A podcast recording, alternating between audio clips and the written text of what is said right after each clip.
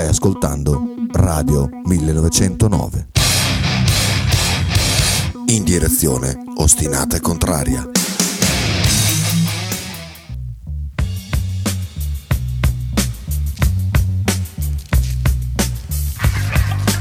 Fronte dei Popoli. Un programma ideato e condotto da Nicola Cafagna e Dario Giovetti. Solo su Radio 1909. E oh, oh.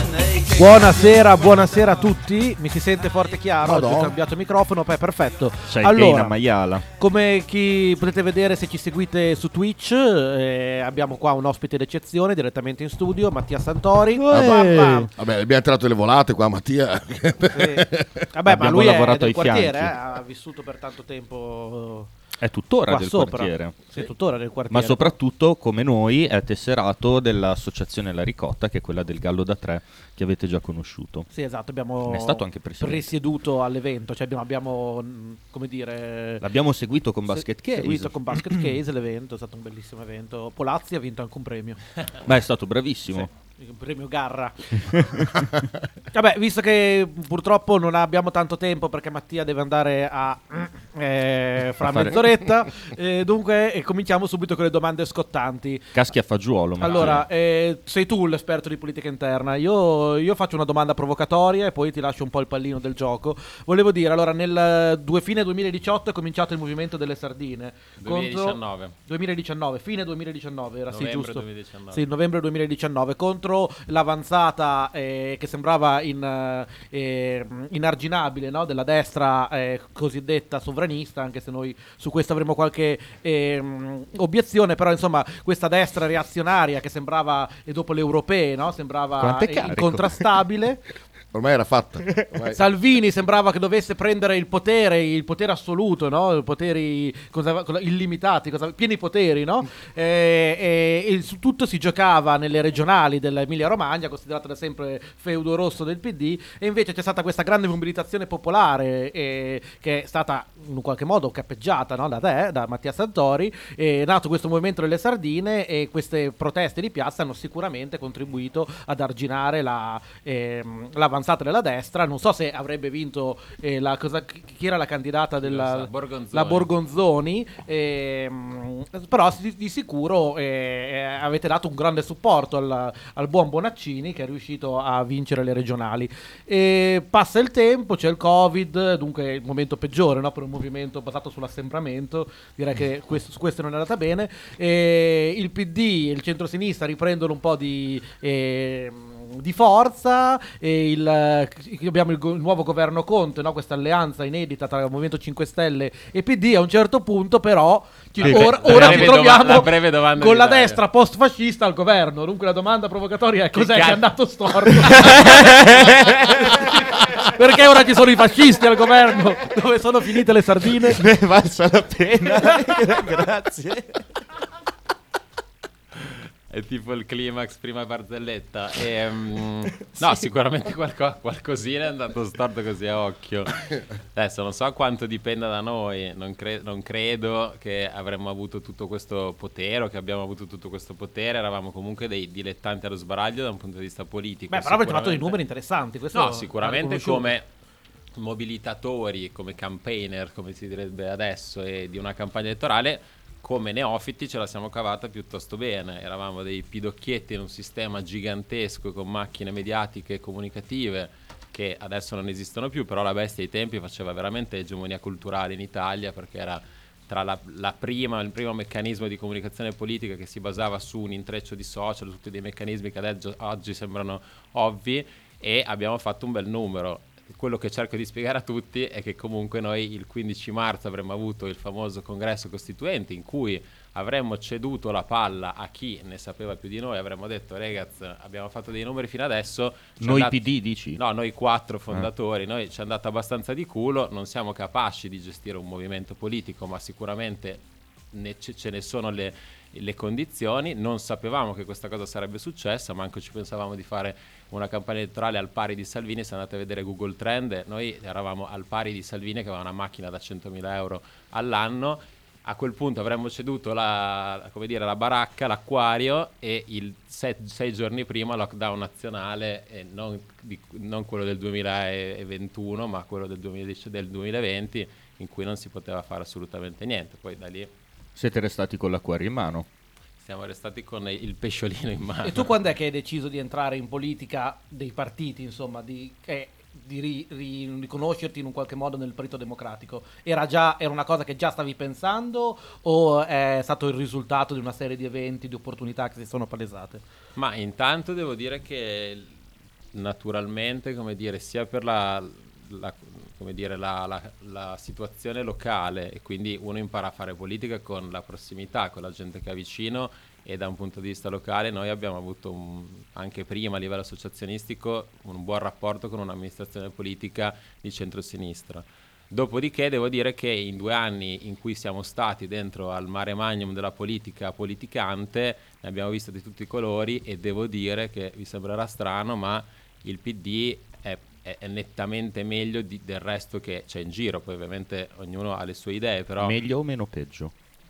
Ma io credo che alla fine se sei meno peggio sei anche meglio e quindi è, è, è triste, cioè strano da dire perché sicuramente il PD non è il, il- il- il meglio che uno, ci si pot- uno potrebbe aspettarsi dalla politica, però eh, io personalmente, perché rappresentavo un movimento di persone, ero sicuramente sulla punta dell'iceberg per cui sparavano tutti a me, ho preso mitragliate da tutte le parti, molto infime, molto aggressive e molto spropositate rispetto a- a- al peso che potevamo Però avere. hai avvertito l'abbraccio caldo di Miniti Skinhead. Esatto, a un certo punto sulla mia strada, parallelamente al PD, e questo potrebbe essere aprire una crisi di identità all'interno di Minniti. Cos'è andato Mi storto?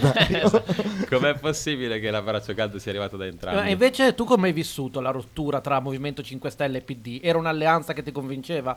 Conte ti piaceva come, come governava, come aveva affrontato la questione emergenziale, come aveva creato questo nesso tra centro-sinistra e Movimento 5 Stelle? E lì cos'è che è andato storto? Perché a un certo punto il PD si è sentito in, in dovere, io direi addirittura di accoltellare alle spalle Conte? Oppala. Ma è il problema di quando fai politica con lo spauracchio del, del nemico dell'avversario. Diciamocelo chiaro, la Meloni faceva già paura anche due anni e mezzo fa, per cui esattamente come i 5 Stelle dieci anni fa, che tutto succedeva per fare la guerra ai 5 Stelle, come quando a Risico c'è quello stronzo forte, tutti si coalizzano, a un certo punto questa cosa, questa dinamica è valsa per la Meloni, per cui aiuto aiuto, non si faceva più proposta ideologia politica e si diceva alleiamoci con Conte e viceversa per evitare che arrivi il fantasma Meloni che poi è arrivato comunque due anni dopo. Ma anche- perché dicono a è certe anche il PD ha forte. deciso di allearsi con... So che tu non c'entri con questa cosa, però vorrei un tuo punto di vista interno. Con quel- la Lega e, e di fatto altre for- eh, Forze Italia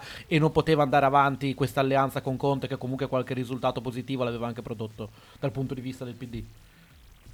Perché Conte è stato silurato da Renzi e quindi in quel momento hai due possibilità, o trovi un governo di unità nazionale oppure di nuovo sparocchio Meloni, per cui io ripeto non, non ero dentro alle questioni, però presumo che rispetto allo spauracchio si scelga il governo di unità nazionale. Draghi ovviamente a quel tempo aveva il consenso, eravamo comunque in una situazione politica molto tecnica, molto precaria, perché anche il governo Conte in fase di pandemia non è stato un governo politico, è stato un governo emergenziale e quindi si è scelto di andare su- sul sicuro. L'errore grandissimo è ovviamente ammucchiarsi, lasciare la Meloni da sola, che gli dai tutti i vantaggi del mondo. E l'altro errore è stato che il PD ha espresso tre ministri che erano i tre capi corrente delle principali correnti, quindi in quel momento hai detto, in un momento in cui tra l'altro Zingaretti si dimetteva dicendo sto partito fa schifo, gli hai dato completamente ragione dicendo certo abbiamo tre correnti con a capo I tre Orlando, ministri. Guerri, cioè, Mm-mm. Dunque un partito d'opportunismo, non un partito realmente democratico. non parli alla gente. E così. Renzi e Calenda per te sono un problema per il centro-sinistra o un'opportunità di cambiamento?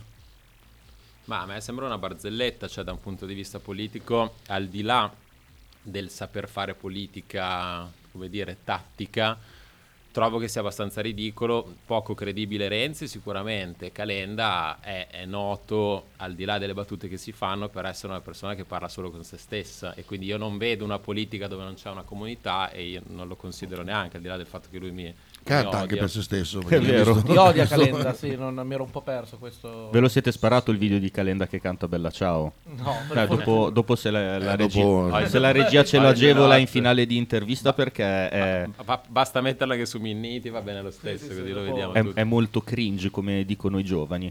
Io invece ti volevo riportare ai giorni nostri, dato che è fresca fresca la mh, candidatura alla segreteria del PD di Ellie Schlein e freschissimissimissimo, neanche a farla apposta, il tuo appoggio alla medesima eh, nella corsa contro, diciamo insieme, a Stefano Bonaccini. Que- Sì. La domanda che ti volevo fare, che è molto che la copio un po' da Mazzanti, che è un nostro speaker, è mi puoi mh, spiegare la differenza nei contenuti tra la proposta di Ellie Schlein e la proposta di Stefano Bonaccini? Cioè, perché uno e non l'altro? Allora, io ho una visione abbastanza particolare della faccenda, per cui eh, da qua si può scatenare il dibattito, però Eh, io non apposta. penso che, Fai dichiarazioni forti. che i contenuti di per sé siano mh, in questo momento all'interno della sfida del PD la parte dirimente, nel senso che il PD negli ultimi cinque anni, bene o male, le cose giuste le diceva pure. Co- il programma elettorale del PD delle ultime elezioni, per quanto zero credibile perché era scritto dieci giorni prima delle, delle elezioni, era un programma tutto sommato in cui molta gente che io conosco si, si riconosce, si riconoscerebbe al netto delle etichette.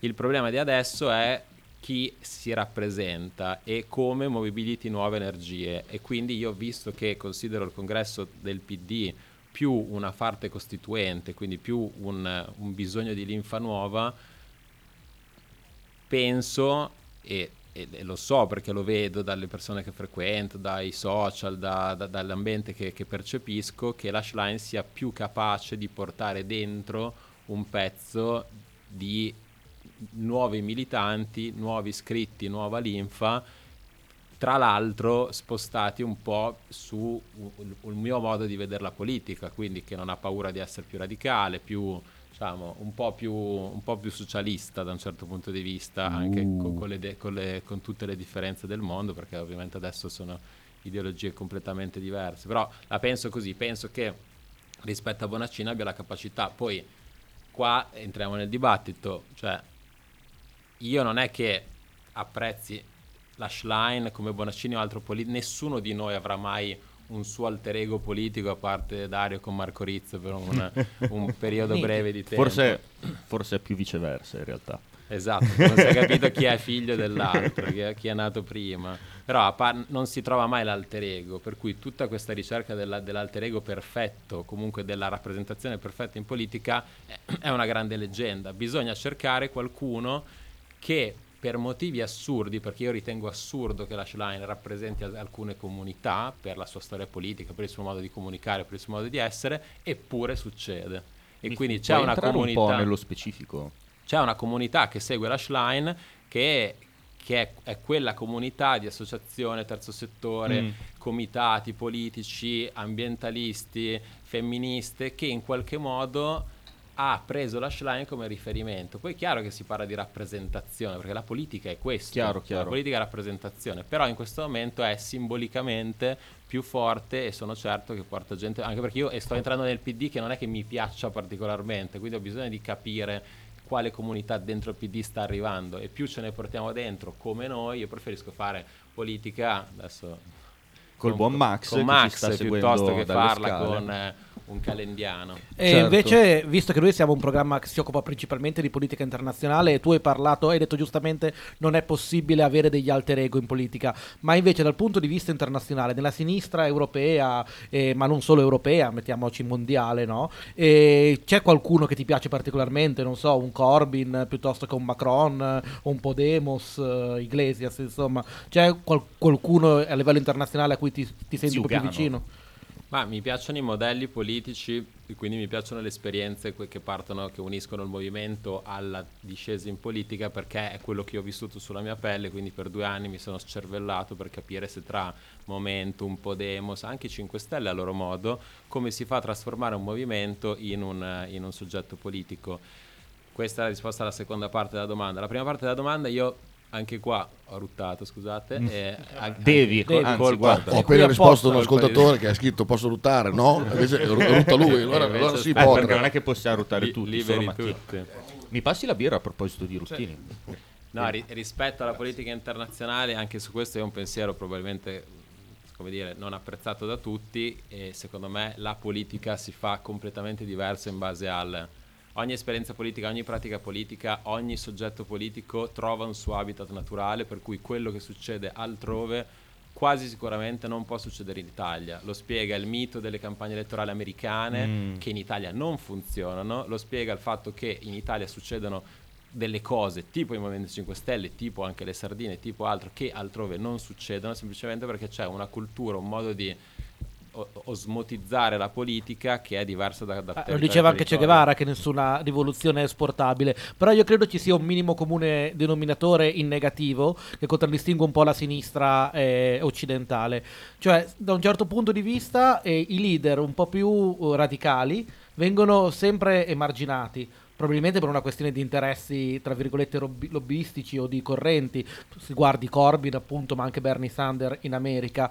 E mh, un altro problema invece che faceva notare qualcuno su Facebook, non qualcuno di famoso, però mi aveva colpito sta analisi, perché in, eh, eh, in Italia, nella sinistra italiana, ma probabilmente a sinistra in generale, ne- in Occidente, non ci sono fenomeni come la Meloni. Cioè tutte le figure che emergono sono o figli d'arte, figli di politici, gente già inserita, oppure vengono da una classe più o meno agiata. Perché invece nella destra sembra ci sia più mobilità sociale? La- ti riconosci in questa, analisi? Hai una spiegazione oppure non ti riconosci proprio? No, è vero, è vero. E io credo che faccia molto parte dell'essere schizzinosi. La, la sinistra è molto snob, la sinistra italiana è molto molto snob. Io l'ho visto nelle sardine in cui si univano eh, sdaure eh, settantenni a Regaz, centri sociali, eh, giovani comunisti, eccetera, eccetera, piddini. Cioè chi fa politica, soprattutto a sinistra, è convinto di eh, di, di doverla spiegare a tutti gli altri, non accetta la novità e questo non facilita assolutamente un ricambio sociale, generazionale, un ricambio di idee, un ricambio di innovazione. Infatti il PD credo che sia il partito meno innovativo d'Europa, probabilmente, no? E questo Più conservatore tra i partiti di centro-sinistra. meno coraggioso, ad esempio. L'altra cosa assurda, collegata alla tua prima alla parte della, della domanda all'inizio, è che io, ripeto, non è che ne sappia, cioè, su alcune cose riconosco di non sapere, di non avere una coscienza politica, una conoscenza, perché non ho mai fatto politica, non mi sono mai interessato di politica nel profondo. Però ho capito una cosa in questi tre anni, e cioè che la politica è tutto già scritto. Cioè ogni situazione in cui mi sono trovato, dalle elezioni al post elezioni, al congresso, cioè tutto è svolto perché tutto vada come è previsto che debba andare, perché è come se ci fossero degli scommettitori che hanno scommesso tantissimo, banalmente le loro, le loro vite, perché è gente che fa quello Mhm. di mestiere e, che- e per cui non può assolutamente rischiare. Tu hai uno stipendio di 12.000 euro al mese da parlamentare o da consigliere regionale, eccetera, eccetera, e tu non puoi assolutamente rischiare. Questo si vede anche in questo congresso, poi chiudo subito, in cui la gente non è che sceglie Schlein o Bonaccini rispetto all'identità, all'ideologia o chi rappresentano, li sceglie sapen- dicendo ok, ma chi vince di questi? Quindi chi, chi può garantire la mia rendita? E lo fa, è, il pensiero che fa il militante, magari il segretario di circolo, tanto quanto il consigliere comunale, tanto quanto il parlamentare. E questo è un disastro, perché tu così facendo ti attaccherai, se, ti calamiterai contro quello Sì. che sta per vincere, perché è quello che ti dà la rendita. E buonanotte, che si chiami Renzi. Renzi nasce così, ragazzi, nasce così. Con gente che dice sto cavallo è vincente, ci salgo sopra e questo ti prende, ti ribalta perché tu sei salito sul cavallo. E poi lui decide spesso queste analisi non sono mai lungimiranti, si, si tende sempre a puntare sul cavallo sbagliato perché non si riesce a guardare al di là del proprio orizzonte. Perché guardi il tuo culo invece che guardare il mondo che ti sta attorno. Ok, su questo siamo d'accordo. Invece un altro punto centrale del, del PD, ma mi sembra anche del, del vostro discorso politico in generale, come anche Sardine, è questo attaccamento molto forte all'Unione Europea. Ma tu, a fronte di quello che succede durante le crisi come appunto quella del covid e, e altre situazioni come appunto quella della guerra in Ucraina eccetera non pensi ci sia un problema di democrazia all'interno dell'Unione Europea dove i centri decisionali, decisionali sono sempre più staccati dal, eh, dall'opinione pubblica dalla società civile? Al netto delle legittime, perché noi al loro posto faremmo lo stesso, come dire, protez- tutele di, di- di- di condizioni di potere, io credo che l'Unione Europea sia qualcosa che funziona. Io sono profondamente europeista, ma al di là dell'idea so come funziona il Parlamento europeo, so come funziona la democrazia europea, so quanto è difficile creare uno strumento, un organismo democratico in un contesto così confederato e così diverso come è sempre stata l'Europa nei secoli. Io credo che sia ad oggi la migliore de- come organizzazione e tecnicismi, la, organi- la democrazia più organi- meglio organizzata al mondo. L'Unione Europea. L'Unione Europea. E più degli Stati Uniti, ad esempio. Più degli sta- completamente più degli Stati Uniti. È chiaro che vive ancora un processo di transizione lenta in cui la cessione di sovranità che sta alla base della, dell'Unione Europea alcuni un po' li tira ancora al culo perché dice ma perché io Germania devo condividere con là? Ma perché io Ungheria devo prendermi i migranti dalla rotta balcanica non se li prende il Portogallo? Cioè, quindi ma tu non pensi ci sia anche un problema di rappresentanza? Cioè che il Parlamento europeo non ha un reale potere politico? Che la Banca Centrale Europea e la Commissione Europea decidono autonomamente senza dover rispondere al, al popolo?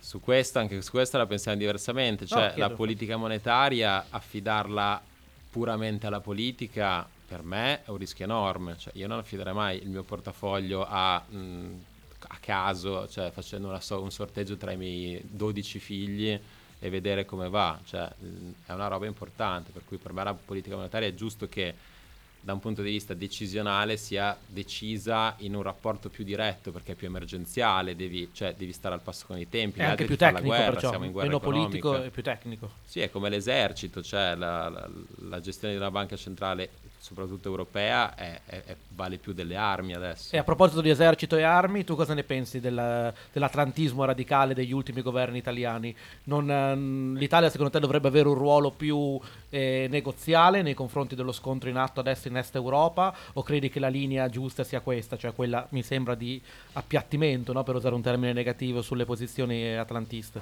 Eh, ma alla fine l'Italia, voglio dire, cosa cacchio possiamo fare noi? Che Beh, l'Italia ha avuto margine di manovra diplomatici noi abbiamo negli ultimi anni, cioè, per me il discorso che la politica estera si faccia semplicemente con le alleanze e le strategie è una stronzata. La politica estera la fai nel momento in cui tu conti da un punto di vista economico, energetico, eh, di, di, peso specifico politico, di strategia.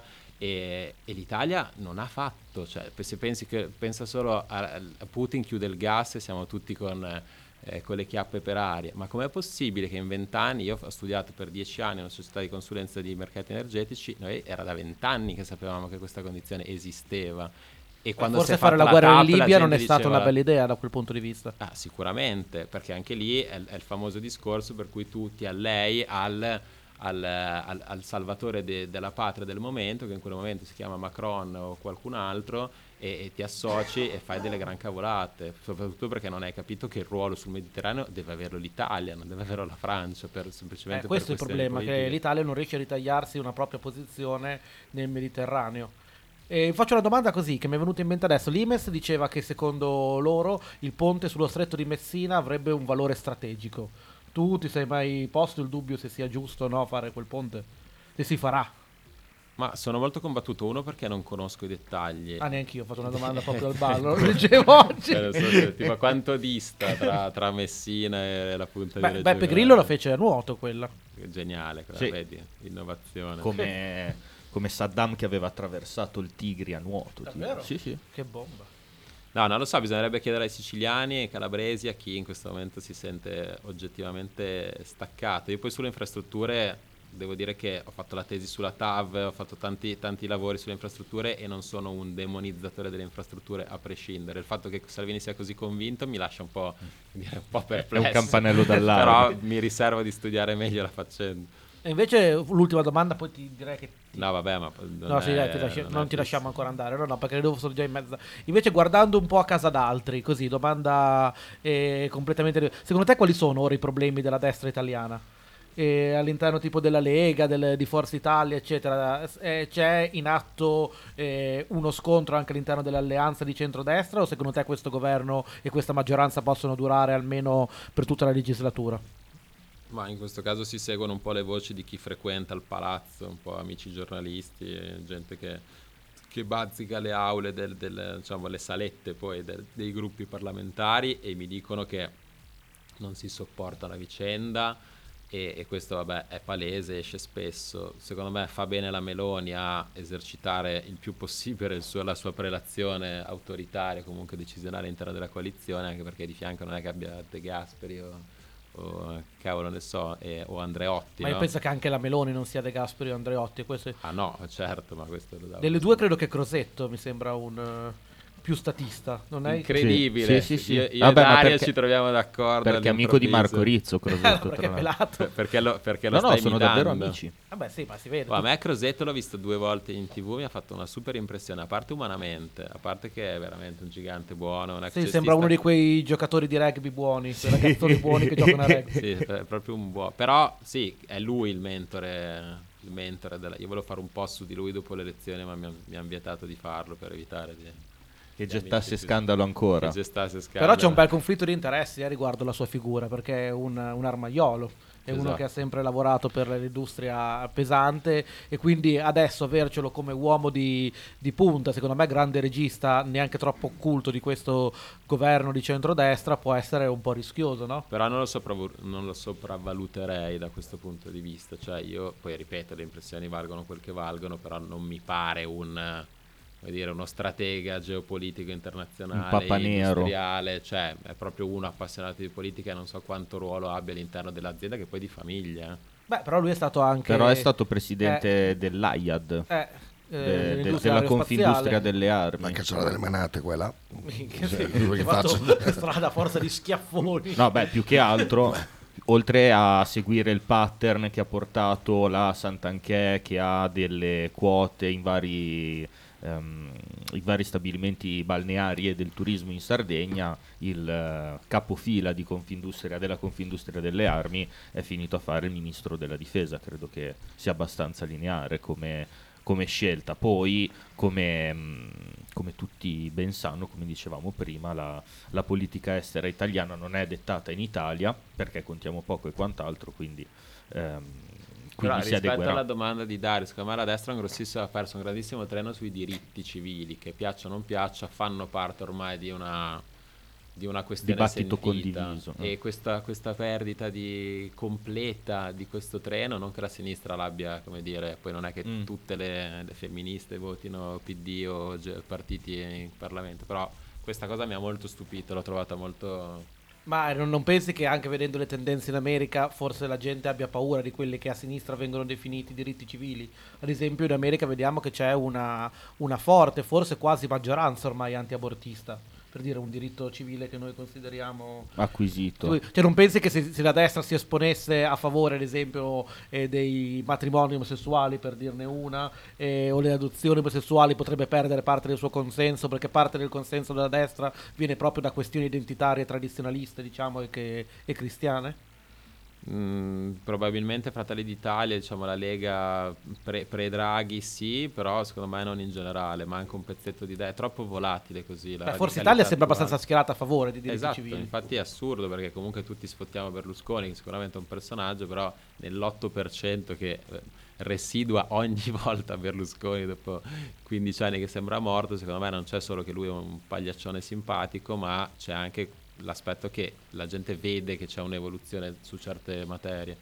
Sì, Sì. beh, prendono un elettorato più liberale e mm, moderato da quel punto di vista. Ma a chiosa del tutto, perché poi ti lasciamo davvero andare, non credi che forse questo, mm, questo mettere eh, i diritti civili al centro della proposta politica possa essere eh, alienarsi quella parte di elettorato che non vede nell'ampliamento dei diritti civili una priorità per la maggior parte del paese? Sì, sono abbastanza d'accordo, non per le ragioni che dici tu, ma semplicemente perché non può passare, cioè l'unico messaggio che è passato ad esempio nei confronti del PD è la legge Zan, allora non può diventare come dire la tua lotta bandiera se sei un partito maggioritario che punta a rappresentare ampie fette, deve diventare un pezzetto o meglio, devi allearti con chi queste cose le rappresenta, cioè Ma e dunque come si fa a riportare i lavoratori, intendo i lavoratori salariati, la, Eh. tra virgolette la vecchia, quello che una volta veniva definita classe operaia dalla parte del centro-sinistra? C'è una, una ricetta vincente secondo te? Una tendenza da seguire? Ma io faccio parte di quella generazione che non ha mai avuto, come dire, gra- grossa cultura dei diritti perché non gliel'hanno mai insegnata, per cui mi, baster- mi sarebbe bastato nella mia personalissima vita che ad esempio un partito democratico o chi per lui queste cose o i sindacati me le avesse spiegate in una maniera che non fosse, come dire, io sciopero e tu sei un capitalista brutto e cattivo, ma che ci fosse da, qua- da una delle due parti un ti spiego dove stiamo andando e ti faccio capire quanti diritti avevano i tuoi genitori e te li riporto nel mondo di adesso che è completamente diverso. E dunque tu vedi un'idea di interesse nazionale, cioè eh, tra eh, diciamo ehm, media, eh, borghesia, ceto medio, chiamiamolo ceto medio, ceto medio agiato o meno agiato, e classi lavoratrici, il precariato, eccetera. Cioè, è possibile trovare una sintesi in Italia tra queste realtà o vedi che è un paese che si sta spaccando dal punto di vista della questione sociale? Sì, lo puoi trovare, devi essere molto meno snob, nel senso che una fetta radicale la perderai comunque ed è giusto che sia così, seguirà diciamo, la parte più movimentista della sinistra radicale o della destra radicale, però secondo me c'è una buona fetta che tu riesci con un po' di ascolto e veramente una capacità umana che io ad oggi molto spesso non vedo e anche una capacità innovativa di innovazione di modello comunicativo a prendere. Va bene, dai, direi che possiamo chiudere Beh, ottimo, ottimo. la, Ti la sei puntata. divertito? Molto, ho bevuto, non ho neanche figo, guarda che ho ruttato solo con un terzo di birra, pensa che schifo che fa. Vabbè, ma la birra in trasmissione la si beve piano, guarda io come sono. Eh beh, poi dovevi, dovevi sull'ora. Beh, No, adesso possiamo andare in pubblicità, prenderci una pausa, mangiare due patatine e poi tornare a parlare di geopolitica. no? Esatto, cazzeggiamo un po'. Ciao. Grazie Ciao, mille. grazie Mattia. Ciao, ciao. Grazie Mattia. Stai ascoltando Radio 1909. In direzione ostinata e contraria.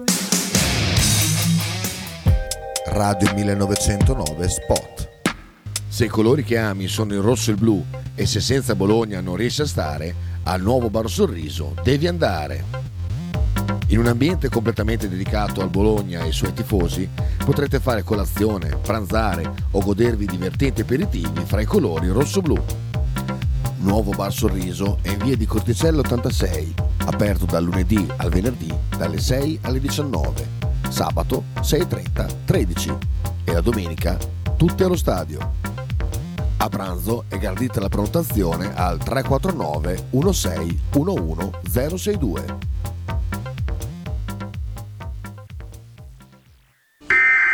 Sostieni Radio 1909. Fai la tessera. Stile classico? Stile gotico? non piace, Stile etnico? non piace. E stile Pepe? Sì, quello piace. Pepe ti aspetta in Piazza della Pace per presentarti il nuovo brand Bella Bologna Stile Pepe. Abbigliamento per tutti e per tutte le taglie, con l'inconfondibile look vintage, sportivo, elegante.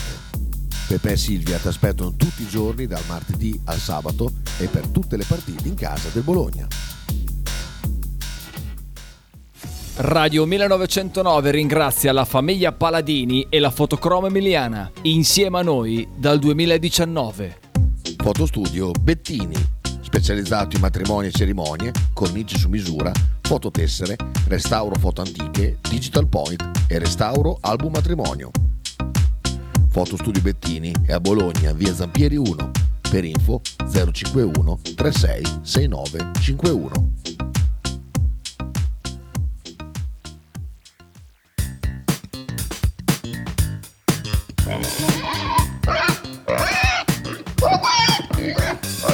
Voglio una peppa, oh, s'acciappati in budel e porta la Pcaridi di Dumegar. La Pcaridi di Dumegar, macelleria, formaggeria, salumeria di produzione propria senza conservanti. E la trovate in via Idice 155 a Monterezio. Per info e prenotazioni 051 92 9919. La Pcaridi di Dumegar.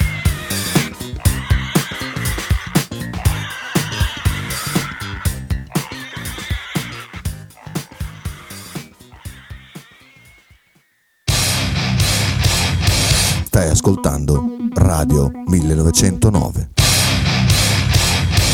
In direzione ostinata e contraria. Bella ciao, bella ciao, bella ciao, ciao, ciao.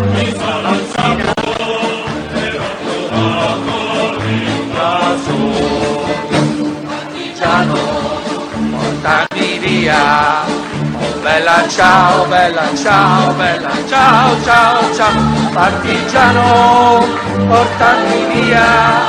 Perché mi sento vivo di se io muoio da partigiano, bella ciao, bella ciao, bella ciao, ciao, ciao, e se io muoio da partigiano, tu mi devi seppellire.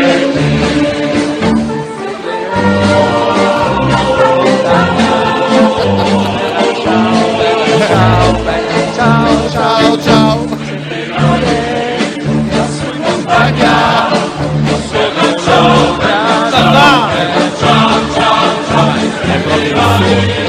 Ma voi lo sapete che tuo figlio era iscritto al PC? No, quello, il figlio che ha avuto giovanissimo. Sì, figlio giovanissimo è iscritto alla, sezione- alla FGC poi in realtà. Che bello, è Divento meraviglioso. comunista che non è più PC. Meraviglioso, mi ha messo più di una volta, ma merita tutte le volte, fa sempre... Sì. Ah, io non vedo l'ora di averlo anche lui in trasmissione, Calenda, sarebbe bellissimo. Spaccherebbe, eh, ma, ma adesso, adesso usiamo Mattia per avere un po' di contatti importanti. Vabbè, tipo Mattia già- è il contatto impo- Baccolini tipo è già, il contatto più importante che eh, abbiamo. Già avere ospite una Ellish Line in odore di primaria spaccherebbe. Minchia, sì, però non so se... Dobbiamo pulire però la chat perché non vorrei che... non vorrei commenti. Stefanelli aveva dato un, un messaggio di stima a Mattia che comunque ha letto e poi dice da tesserato della radio posso promuovere una mozione per impedire a Nicky di utilizzare il termine pattern. Eh, ma lo faccio per sedurre Sabasa, quindi Ah. non, mi, non mi adeguerò mai. Ah, a proposito di, di Mattia e, ehm, e della ricotta, mi faccio ambasciatore di un'iniziativa ehm, appunto della ricotta che fa un regalo sospeso in scatola a chi volesse ehm, chi volesse, chi fosse interessato, si tratta del, ehm, della consegna dei regali di, ano- di Natale anonimi eh, che poi verranno distribuiti alle associazioni, cooperative e parrocchie che, mm, che operano sul territorio cittadino. Poi se qualcuno vuole saperne qualcosa di più, il mio numero ce l'ha per forza. Eh, allora, eh, notizia caldissima e drammatica, è stato arrestato il presidente del Perù, eh, il, compagno, il compagniero Pedro Castillo, eh, esponente di sinistra del Partito Comunista, ehm, insegnante che era salito a sorpresa al potere. E è stato fatto un tentativo, prima un tentativo di golpe bianco delle, delle Camere di, eh, per spodestarlo con l'accusa di incompatibilità morale, no? quelle classiche fregnacce che ci si inventa per rovesciare un governo progressista scomodo in Latino America. Quindi lui ha provato con una svolta, diciamo, autoritaria a eh, eh, sospendere le Camere e mh, proclamare lo stato di emergenza, coprifuoco e, e, mh, e invocare, evocare, cioè, mh, convocare nuove elezioni nel eh, giro di pochi mesi, ma eh, i suoi ministri e a quanto pare l'esercito e la polizia non l'hanno seguito, è stato arrestato e ora il presidente del Perù è eh, tale... eh, tale Dina. Dina Boluarte eh, che era l'ex vicepresidente. Quindi è fallito il tentativo di Castiglio di salvarsi con un colpo di mano che però era giustificato diciamo dai tentativi di rovesciamento eh, bianco e quindi stesso copione che si ripete in America Latina ogni volta che un governo progressista più o meno radicale prende il potere Ma mh, dopo quanto tempo dalle elezioni tutto ciò? Uh, Pedro Castiglio era in carica, adesso vado a controllare perché già prima con le sardine ho sbagliato, perciò adesso sono un po' più sicuro. Comunque, Dal- quando, quando hai detto un partito fondato sull'assembramento, io sono Sì, dal 2021, sì, dall'anno scorso era morto. Un partito, un movimento basato sull'assembramento nato proprio in procinto del Covid. Cosa non ha fatto l'establishment per arginare le sardine? Boh, ci sono un po' di notizie da dare, ma tanto le sai anche tu, dunque dile tu. Ma no, eh, io in realtà mh, notizie che poi è successo qualche giorno fa, sono stato abbastanza stupito di, eh, di questo raggiungimento di obiettivi in profondità da parte eh, del, um, dell'esercito ucraino sul territorio russo. Puoi dirci di più quando hai finito la patatina? Allora, credo faccia parte un po' anche del- dell'insofferenza dei- degli ucraini su questi mm, dialogo filo rosso che comunque continua in un qualche modo ad esserci tra e, mm, Stati Uniti e Russia sull'Ucraina. Gli Stati Uniti eh, è stata notizia di pochi giorni fa del Washington Journal ha, ha- pubblicato un'indiscrezione secondo cui gli americani avrebbero segretamente modificato gli IMARS mandati a Kiev proprio per impedirgli di colpire territorio russo. Quindi credo che questa idea degli ucraini di colpire in profondità il territorio russo sia un segnale agli americani. Guarda che se vogliamo farlo lo facciamo lo stesso senza il vostro permesso. ah, ok. E gli americani hanno detto noi non stiamo assolutamente incentivando gli ucraini a farlo, eh, però sono loro poi a decidere eh, come portare avanti la resistenza. Ecco, secondo me credo che mh, gli americani ora dovrebbero dare una bella eh, strigliata agli ucraini da questo punto di vista per evitare che la situazione degeneri, anche perché la- eh, Ma Putin... quindi, scusa, eh, visto che dici questa cosa qua, il missile famoso caduto in Polonia potrebbe essere stato quindi un missile deviato da questa cosa qua? No, perché era un missile di fabbricazione sovietica, quindi precedente. Ok, non c'entrava. Eh, non era un IMARS. Ehm, allora, IMARS poi credo si pronunci. Comunque il eh, problema mh, eh, è che Putin poi è intervenuto, ha detto guardate che se continuate così noi ci sentiamo giustificati ad usare il nucleare. Sì. Quindi situazione non proprio delicatissima per gli americani, anche perché loro, ricordiamo, hanno interesse sì a modificare gli equilibri di potenza in, eh, in Europa, cioè di indebolire sostanzialmente Russia e Germania, ma non di stravolgerli del tutto, perché gli americani rimangono la potenza egemone. Loro Sì. hanno interesse a mantenere lo status quo, non a Certo. sovvertirlo. E altro eh, dichiarazione di Stoltenberg che ha detto che eh, la, la Russia sta sostanzialmente cercando di congelare il conflitto, colpendo appunto le infrastrutture energetiche ucraine e cercando di immobilizzare lo scontro sul campo approfittando dell'inverno per poi eh, pr- mh, provare una nuova offensiva mh, in, primavera. primavera, cre- cosa che credo si verificherà perché già adesso eh, sono state colpite diverse postazioni ucraine nella- nel Donbass, nella parte di Donetsk che rimane controllata dal, dal governo ucraino e sembra che proprio che i russi vogliono portare avanti questa offensiva definitiva nel Donbass per chiudere quell'obiettivo eh, territoriale principale che era appunto la, la liberazione tra virgolette del Donbass e per farlo appunto possono essere utili le varie truppe d'elite che hanno liberato dal Kherson no? Sì, con sì. la ritirata ad- nella parte orientale del Kherson Ehm, sì, Potre, il ragazzo simpatico, è già andato via. La prima parte è stata molto interessante, tra l'altro. Sì, è stato un bel dibattito Beh, dai, anche un po' di dichiarazioni che non ci aspettavamo. Mentre per, ehm, per rimanere invece sul, eh, sullo scacchiere internazionale, questa, ehm, eh, questo golpe eh, o insomma questo cambio di regime che c'è stato in Perù, tu lo vedi come un tentativo di, ehm, di puntellare la propria egemonia residua negli Stati Uniti da parte dell'America? Non credo che, cioè, credo che sicuramente questi settori della, politici no, che rispondono alla borghesia compradora peruviana abbiano avuto l'appoggio degli americani, ma non credo che l'intelligence americana abbia dovuto operare tanto, semplicemente si è, eh, realizz- cioè, si è un po' verificato lo, se- il solito copione di quando vince un eh, presidente progressista e eh, spesso senza una grande eh, diciamo, esperienza politica a livello di soprattutto giochi di potere, la borghesia compradora bianca si coalizza e cerca di rovesciarlo in ogni modo possibile. Questa volta è, è bastato il... ehm, eh, l'utilizzo del mezzo istituzionale, cioè u- a usare l'appoggio dei partiti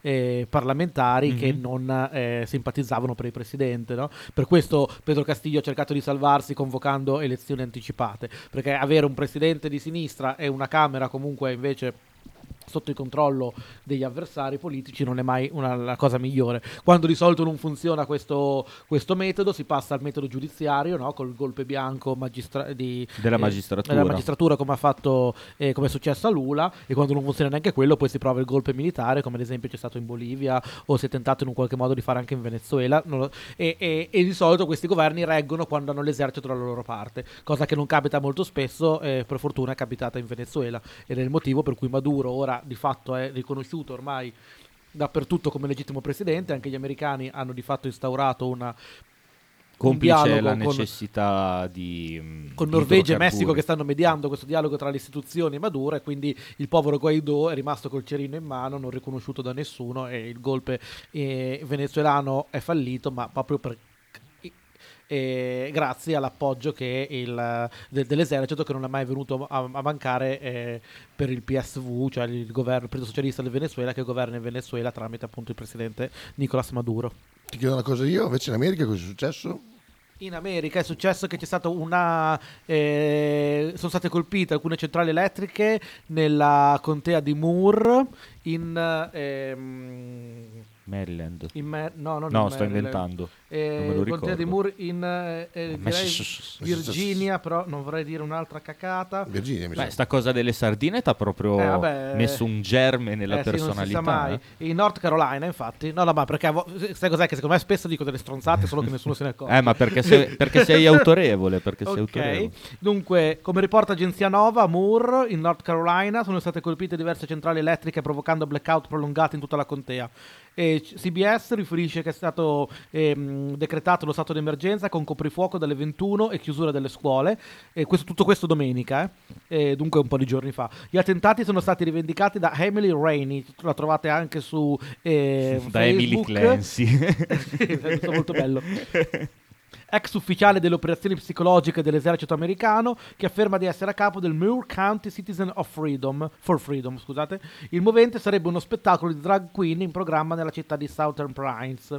Ecco, questo eh, per dire quanto ricollegandoci al discorso che faceva Mattia, quando in realtà i temi tradizionali, conservatori Sì. sono sentiti sempre di più dall'opinione pubblica occidentale che si sente in un- probabilmente in una crisi identitaria e in America, questi, come ci diceva anche Roberto Vivaldelli, questi temi sono stati poi centrali no, nella campagna elettorale, quindi non sono da sottovalutare e non si può neanche illudersi che il, eh, la maggior parte della popolazione occidentale sia eh, a favore dell'allargamento di, di- di quelli che la sinistra percepisce come eh, valori e diritti civili che Certo. invece magari porta la popolazione sente come un attacco ai propri valori tradizionali quindi trovare Certo. una sintesi e un equilibrio non è sempre semplice soprattutto in un paese come l'Italia dove comunque anche il Vaticano continua ad avere no, un importante ascendente politico. Eh sì, come, come è sempre stato, ma poi eh, ripeto la mia visione che mh, molte volte eh, il conferimento di, cioè comunque eh, l'arrabattarsi attorno ai diritti civili venga percepito da larghe fette dell'elettorato come eh, un trascurare quelli che invece loro ritengono i temi eh, importanti che magari possono essere l'adeguamento salariale o magari una maggiore sicurezza nelle periferie e quant'altro. Cre- E- credo che questo sia eh, un altro fattore per quello che riguarda la, ehm, la divisione tra coste americane e ehm, situazioni centrali. Sì, però il problema è che eh, i temi, eh, sono d'accordo con te, però in realtà che il problema è che questi temi sono sentiti da, da- da buona parte dell'opinione pubblica, però soprattutto in senso conservatore. Cioè, senso, non è che la gente dice, ma non- perché parliamo di queste cose, non parliamo del lavoro, di temi più strutturali. No, la gente parte di quell'opinione pubblica bianca che si sente in un qualche modo attaccata nei propri valori tradizionali, vuole parlare di aborto, ma per essere contro l'aborto. Chiaro, E chiaro. questo è un po' il discorso di De Santis. Infatti, per quello che De Santis a questo punto di vista mi, mi spaventa più di Trump, perché Trump era quello che comunque metteva le questioni strutturali del lavoro più in cima alla, alla piramide no? delle priorità piuttosto che quelle eh, identitarie. valori, esatto, Mentre De esatto. Santis è meno incendiario di Trump. Sembra meno complottista, eccetera, però in realtà mette queste questioni identitarie Chiaro. al di sopra di quelle strutturali. Anzi, è anche meno considerato più spendibile, meno pericoloso per l'establishment proprio per questo. Sì, perché non vai ad intaccare l'aspetto economico del, ehm, del ribilanciamento dei poteri. E neanche quello militare a questo punto, perché poi De Santis mi pare che non sia uno di quelli contrari all'invio di armi, mi pare. Ah, quello non, eh, non te lo saprei dire. azzardarmi. Ma eh, più in generale, tu credi che questa sia l'avvisaglia di una tensione crescente che potrebbe essere difficile da gestire da parte del governo centrale?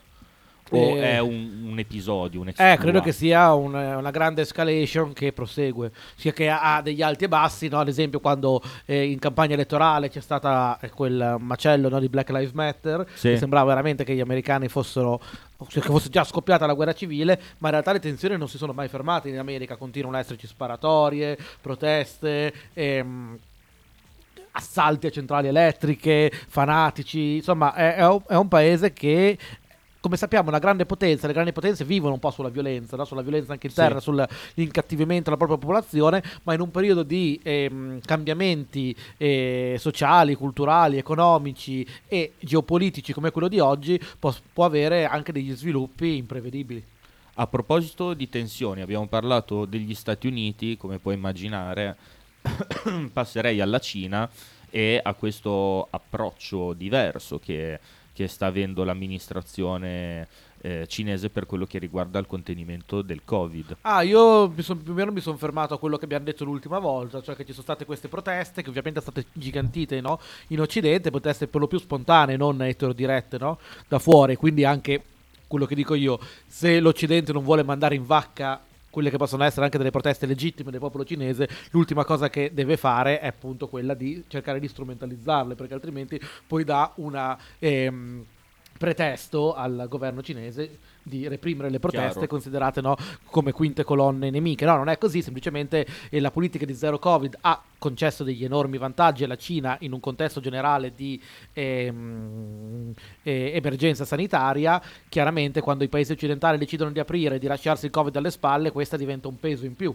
Certo. E, e quindi però mi pare che a differenza ad esempio di quello che hanno fatto i nostri governi, in Cina c'è stato più un venire incontro all'opinione pubblica. Sì, è stato, è stato portato un po' all'esasperazione, c'è state delle proteste, però poi il governo è andato incontro, ha, ha riconosciuto i propri errori, addirittura Esatto. c'è un comunicato eh, del governo sul sito del gio- governo che è stato anche riportato e tradotto dall'ambasciata Oh. eh, cinese in Italia in cui si faceva una forte autocritica e questo è il segnale di, una- di un paese che sotto certi aspetti è più democraticamente voluto probabilmente delle eh, tanto ehm, decantate econo- eh, democrazie liberali occidentali che però durante in, eh, in tempo di pandemia hanno pensato soltanto all'aspetto repressivo e non a cercare di in qualche modo venire incontro alle esigenze dell'opinione pubblica e dei ceti più vulnerabili. Va anche detto che comunque per quello che riguarda eh, il confronto tra la gestione dei primissimi lockdown tra Cina e, e Italia, per esempio, eh, la Cina, mh, per quanto avesse l'obiettivo del contagio zero, non aveva,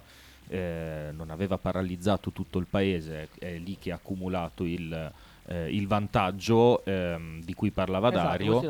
Mentre eh, in Italia, a torto a ragione, ormai non ha neanche senso parlarne a questo punto, è stato chiuso tutto il paese, paralizzato e adesso ehm, come la Cina ne raccoglie i frutti, noi ne raccogliamo ehm, i risultati che purtroppo stiamo pa- pagando in termini negativi. Allora, ci sono altre tre notizie che vorrei dare velocemente per poi... eh, Dobbiamo ascoltare il vocale di ascoltare Cecilia, mi stavo dimenticando chiudere lì. io. Scusa, allora, Cecilia. il procuratore generale iraniano Mohammed Jafar Montazeri ha annunciato lo scioglimento della polizia morale, cioè ha detto la polizia morale non ha niente a che fare con la magistratura ed è stata abolita da chi l'ha creata, quindi anche in Iran si cerca di andare incontro alle proteste. Adesso mi sa forse oggi ci doveva essere uno sciopero generale per cui erano previste delle tensioni, però mi pare che eh, gli gli Ayatollah, la Repubblica Islamica, riuscirà a salvarsi anche questa volta, cercando appunto questa volta di andare incontro anche in maniera radicale alle istanze che vengono da parte dell'opinione pubblica, abolendo un'istituzione che magari era un po' fuori dai tempi, come appunto la polizia morale. Beh, dal nostro punto di vista, dai, rimane in piedi una potenza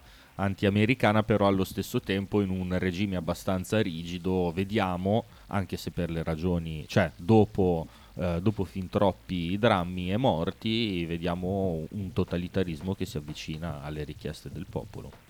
E poi, sì, Poco, poi eh. an- anche lì va visto perché comunque l'Iran rimane una repubblica e rispetto al contesto dei paesi del Golfo è molto più democratico sicuramente. No, sì, cioè io pensavo mh, una, una repubblica integralista più che un totalitarismo. una repubblica insomma. islamica. Eh, esatto, esatto. E poi l'altra notizia, sì, le- la Svezia e la Turchia. E la Svezia ha estradato in Turchia un uomo curdo con presunti legami con il partito dei lavoratori del Kurdistan, il PKK.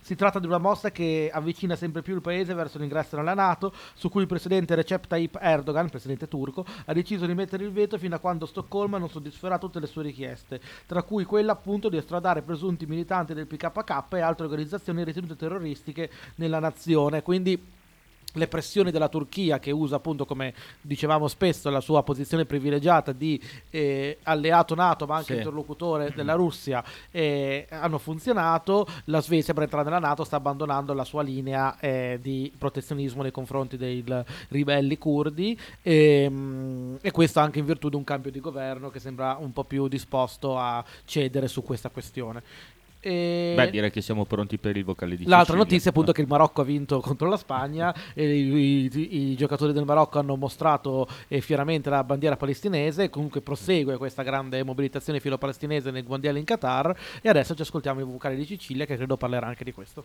Appena mi va il mouse, volentieri. Vi salutate adesso o salutate dopo? Salutiamo dopo, dai. Ok. Ciao ragazzi, scusate se, non- se il buon Giovetti non mi tirava le orecchie alle 18.33 mi è venuto in mente del, del vocale, ma non perché non vi penso, ma perché ho la figlia malaticcia e niente, sono un po' alienata. In breve, la settimana palestinese è stata sicuramente eh, segnata profondamente nelle emozioni nella rabbia dall'esecuzione in piena regola di un giovanissimo ragazzo in una cittadina vicino a Nablus. Ci sono vari video presi da, da tante angolazioni in cui si vede insomma questo soldato che lo, lo aggredisce, lo prende per la gola un po' alla George Floyd, lui reagisce, gli dà uno spintone, riesce a immobilizzargli la mitragliatrice e quindi il soldato a quel punto tira fuori una pistola e gli spara quattro colpi in pieno giorno in mezzo alla strada. Ehm, l'ondata di rabbia a questo punto è, è quasi superflua. Io vorrei vedere che insomma si, si mette in atto qualcosa, vorrei vedere che questa, questa impunità del- dell'entità sionista terminare una volta per tutte. E invece sembra non avere una fine ripetuti attacchi anche a Betlemme, sia nel campo profughi di Eiche, che- dove è stato ucciso un giovanissimo panettiere, e mh, nell'Aida Refugee Camp, mh, tantissimi attacchi, arresti di bambini. E questo mi colpisce in particolare perché essendoci stata più volte all'AIDA, essendo in contatto con un ragazzo che, che sta lì e che recentemente mi ha anche chiesto di, di aiutarli con una raccolta fondi perché il centro culturale all'interno del, del campo profughi è in una grave situazione a livello economico. Dopo settimane che mi sbatto ovunque e non sono riuscita a tirare su neanche 50 centesimi, poi vedere le immagini riprese da, da una finestra dalla quale ero esattamente anche io a fumare una sigaretta in cui arrestano due bambini, potete immaginare, buon Natale un cazzo mi viene da dirvi, mi permetto di dire parolacce perché su Radio 1909 grazie a Dio si può. Grande, questo è un bellissimo messaggio finale. veramente. No, scusa, mi sono perso l'ultimo. Ha detto che buon Natale un cazzo, ma tanto su Radio 1909 si possono dire parolacce. Sì, sì, certo, ovvio. Non si può bestemmiare, però buon Natale un cazzo non è una bestemmia. Eh, no, no, no, no. Assolutamente. Se dici invece buon compleanno mm, di Gesù, No, però mh, capisco che dopo l'ennesimo bollettino di, mh, di inferno in terra dai territori occupati, mh, territorio di nascita di Gesù, tra l'altro. capito? Prendiamo, vabbè, ma alla fine poi sono anche quelli che l'hanno fatto crocifiggere, quindi lasciamo stare. lascia stare.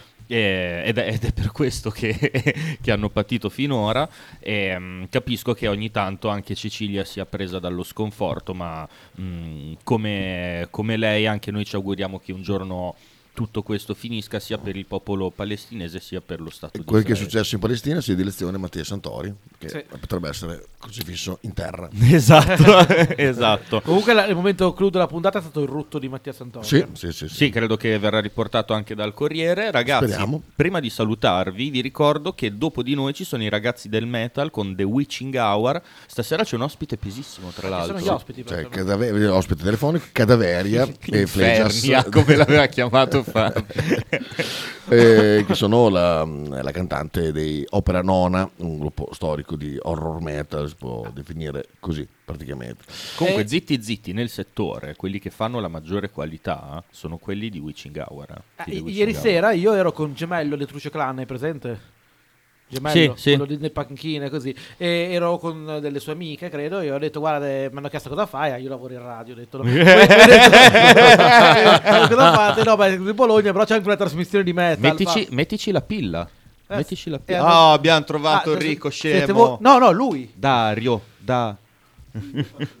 Sì, sì, lui vuole mettere dei soldi nella radio. non so Bravo, se- bravo. Bravo, oh, Bravo. fratello Max. Vabbè, comunque. Eh... Hai detto, eh, c'è un io ho programma fatto ho detto sì, che figata, una trasmissione in radio, eh, metal, ma chiamano anche ospiti, mi fanno. Faccio no, di solito mi sembra che lo facciano senza ospiti, parlino. Dico, invece no, eh, adesso scopro che. devo Perché mettere- Sì, que- sì. questo si chiama quando ci sono gli ospiti è The Witching Factor. Esatto, esatto. Ok. esatto, È, esatto. un- è una chicchetta, però comunque loro spaccano sia, sia da soli che con gli ospiti. Comunque li ho pubblicizzati davanti Bravi, ai rapper famosi. bravi. Grazie mille Kita per averci fatto da regia, grazie Ciao. Dario, grazie per averci ascoltato. Ciao, ciao, ciao, ciao. Buonanotte. su Radio 1909.